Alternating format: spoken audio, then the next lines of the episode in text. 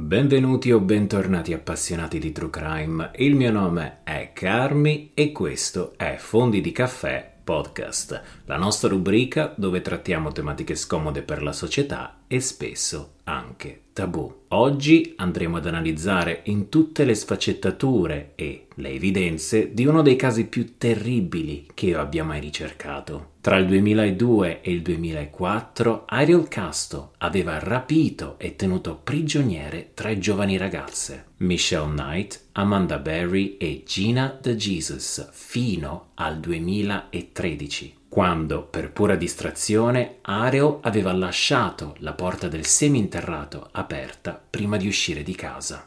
Ma chi era Ariel Casto? Ariel era nato il 10 luglio del 1960 a Puerto Rico. Dopo il divorzio dei genitori si trasferì con la madre e i tre fratelli in America, per la precisione in Pennsylvania e successivamente a Cleveland. All'età di 20 anni conobbe Grimilda Figueroa e dopo essersi sposati avranno quattro bambini. Per anni la coppia aveva vissuto con i rispettivi genitori, ma nel 1992, dopo tanti sacrifici, acquistarono una casa insieme. Secondo la sorella di Figueroa, fu durante il trasferimento che l'inferno ebbe inizio. L'uomo infatti picchiava la moglie, al punto da romperle il naso, le costole, le braccia e provocando un coagulo di sangue al cervello, che di conseguenza escalò in un tumore inoperabile. Nel 1993 fu arrestato per violenza domestica dopo aver spinto la moglie Figueroa da una rampa di scale. La povera donna ebbe una frattura al cranio. Anche dopo queste azioni, purtroppo, l'uomo non fu condannato dalla giuria. Nel 1996 la moglie, dopo aver ottenuto la custodia dei figli, lasciò la casa ed è proprio lì, durante il trasloco, che fu assistita dalla polizia. Ariel infatti quel pomeriggio fu arrestato dopo aver esibito un comportamento violento, ma Figueroa non sporse denuncia e fu rilasciato poco dopo. Le violenze però continuarono e solo nel 2005 denunciò l'ex marito con l'accusa di violenza domestica e di aver tentato più volte nel rapimento dei loro figli. Il tribunale concesse un'ordinanza restrittiva provvisoria, ma fu successivamente respinta pochi mesi dopo. È con estremo sconforto che vi devo riportare la morte di questa giovane donna e madre nel 2012 a causa di complicazioni dal tumore al cervello. Come se tutto questo non fosse abbastanza, Ariel Casto aveva lavorato per anni come autista di un autobus scolastico della scuola pubblica. Fu licenziato nel 2012 dopo mesi di investigazioni per il suo comportamento nel lavoro e verso i bambini. L'uomo infatti usava questo autobus scolastico per uso personale, addirittura andava a farci la spesa. E in più occasioni era andato a pranzo, a casa a fare un pisolino, mentre lasciava dei bambini chiusi dentro l'autobus. Ma se vi dicessi che questo purtroppo non è niente, se paragonato a quello che questo mostro andrà a commettere dal 2002 al 2013 a tre giovani ragazze. Ariel era un vero e proprio demone e la sua prima vittima fu Michelle Knight. Michelle Knight, nata il 23 aprile del 1981, aveva vissuto un inizio di vita pieno di ostacoli, una famiglia che la trascurava e un passato colmo di droghe e abusi. È riportato che 15 mesi dopo la sua scomparsa il nome di Michelle Knight fu rimosso dal database di donne scomparse. La polizia e la stessa famiglia avevano smesso le ricerche settimane dopo la scomparsa. Il giorno della sua scomparsa fu il 23 agosto del 2002. Quel giorno Michelle doveva comparire in tribunale per richiedere la custodia del figlio Joey. Ma la giovane donna non si presentò e le diedero della poco di buono. Per la famiglia Michelle era scappata dalle sue responsabilità, non sapendo che quel giorno ad offrirgli un passaggio era stato Ariel Casto, un uomo che lei conosceva come un padre di una sua ex compagna di classe. Ariel la stava pedinando da giorni e questo momento per lui era perfetto. Michelle salì nella sua auto e subito si accorse che nello sportello del passeggero mancava la maniglia che permetteva di aprire la porta. Ma Ariel cambiò subito discorso, dicendo che sarebbe dovuto passare velocemente a casa, che il suo cane aveva da poco partorito e che se lei avesse accettato gli avrebbe regalato un cucciolo da dare al piccolo Joey. Mettiamoci per un momento nei panni di Michelle. Come puoi rifiutare la richiesta di un uomo che conosci e che gentilmente ti offre un passaggio, quando soprattutto ti ha detto che casa sua non dista tanto dal tribunale?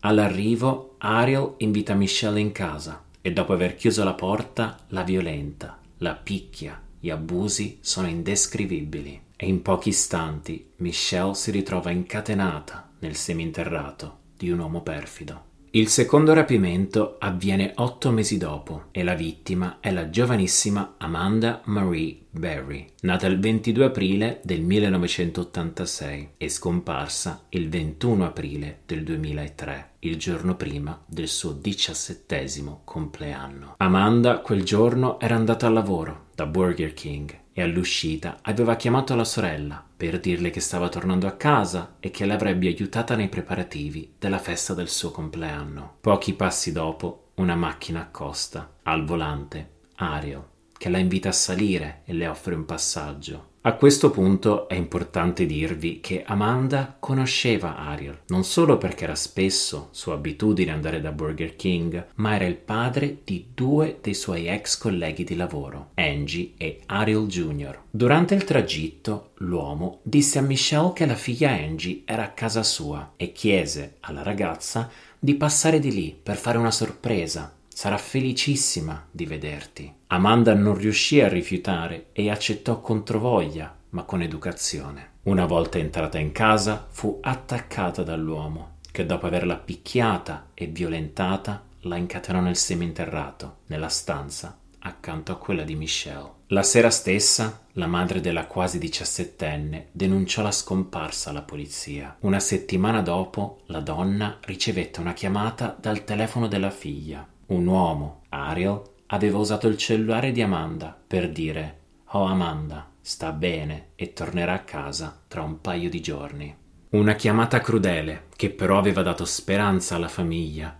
Triste dirvi che Amanda non tornerà a casa per anni. Nel 2004 la scomparsa di Amanda Berry era notizia nazionale e se ne parlava spesso anche in televisione. Ed è infatti in uno di questi show televisivi che nel novembre del 2004 ingaggiano una sensitiva che dice alla madre che la figlia è morta e che il corpo è sott'acqua. Questa dichiarazione devastò la madre di Amanda, che però non smise mai di cercare la figlia. Purtroppo, due anni dopo, nel 2006, la madre di Amanda morì per insufficienza cardiaca. Ad aggiungere a questo vero e proprio incubo, nel dicembre del 2006, il giorno di Natale, Amanda diede luce a una figlia. Il DNA della bambina confermerà infatti che il padre era Ariel e che i suoi primi anni erano circondati dalla visione della madre che veniva abusata, picchiata, incatenata.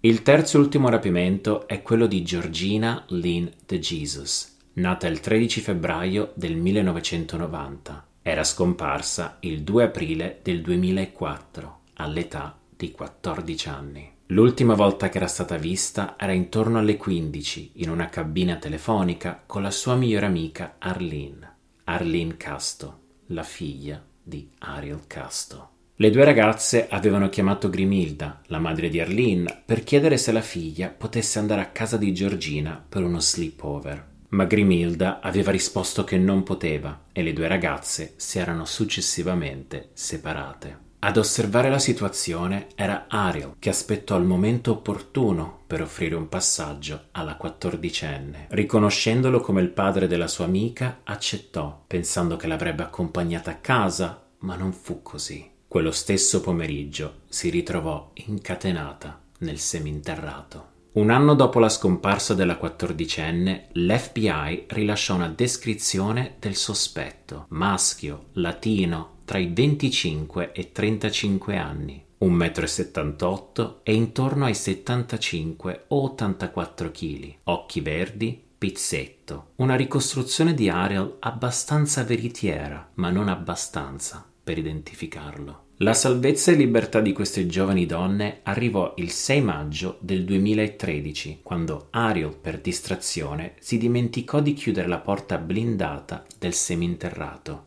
A rendersi conto fu la figlia di Amanda. Inizialmente la madre della piccola pensava fosse un tranello. Era infatti solito per Ario fingere di uscire di casa e addescare queste trappole. Ogni scusa era valida per picchiarle. Ma questa volta non era così e Amanda voleva provare a fuggire, soprattutto per il bene della figlia, che ormai aveva sei anni compiuti e non aveva mai visto il cielo. Fu grazie alle sue urla d'aiuto che due vicini si avvicinarono alla porta. Riuscirono a fare un buco nel fondo, dove con la prima occasione Amanda e la figlia uscirono. Si rifugiò da uno dei salvatori e chiamò la polizia, dicendo Aiutatemi, sono Amanda Berry, sono scomparsa dieci anni fa e sono qui, sono libera adesso. La polizia si precipitò e in poco tempo anche Michelle e Georgina furono portate in salvo. Ricoverate d'urgenza al Metro Health Medical Center, Amanda e Georgina furono dimesse il giorno successivo, mentre Michelle fu dimessa quattro giorni dopo data la gravità della sua salute. La polizia venne a conoscenza che le tre vittime di Ariel avevano dei diari dove si confidavano. Gli abusi, le violenze erano continue. Mangiavano un misero pasto al giorno e Michelle, durante il rapimento, aveva avuto cinque aborti spontanei, che di spontaneo non hanno nulla. Ariel infatti la picchiava e la colpiva con delle mazze perché non voleva avere figli da lei. Anche Georgina venne violentata, ma non è mai rimasta incinta. L'arresto era avvenuto poco dopo il salvataggio delle vittime. Ariel fu accusato di rapimento e stupro. Con lui furono anche arrestati i due fratelli, ma rilasciati il giorno successivo, dopo che la polizia aveva accertato che non erano coinvolti e le accuse furono ritirate. Inizialmente Ariel Casto si era dichiarato non colpevole e anzi aveva detto che le ragazze erano lì di spontanea volontà. Con che coraggio, io mi chiedo, un mostro del genere possa fare queste affermazioni. Il 26 luglio, due mesi dopo, si dichiarò colpevole di 937 delle 977 accuse totali. Erano comprese le accuse di rapimento, stupro e omicidio aggravato, tutto per arrivare a una riduzione della sua condanna. All'udienza di condanna avvenuta il 1 agosto del 2013, Ariel fu condannato all'ergastolo con l'aggiunta di mille anni di reclusione, il tutto senza la possibilità di libertà vigilata. Fu inoltre multato di 100.000 dollari e le sue proprietà e beni furono confiscate. Prima della condanna l'uomo si era rivolto alla corte.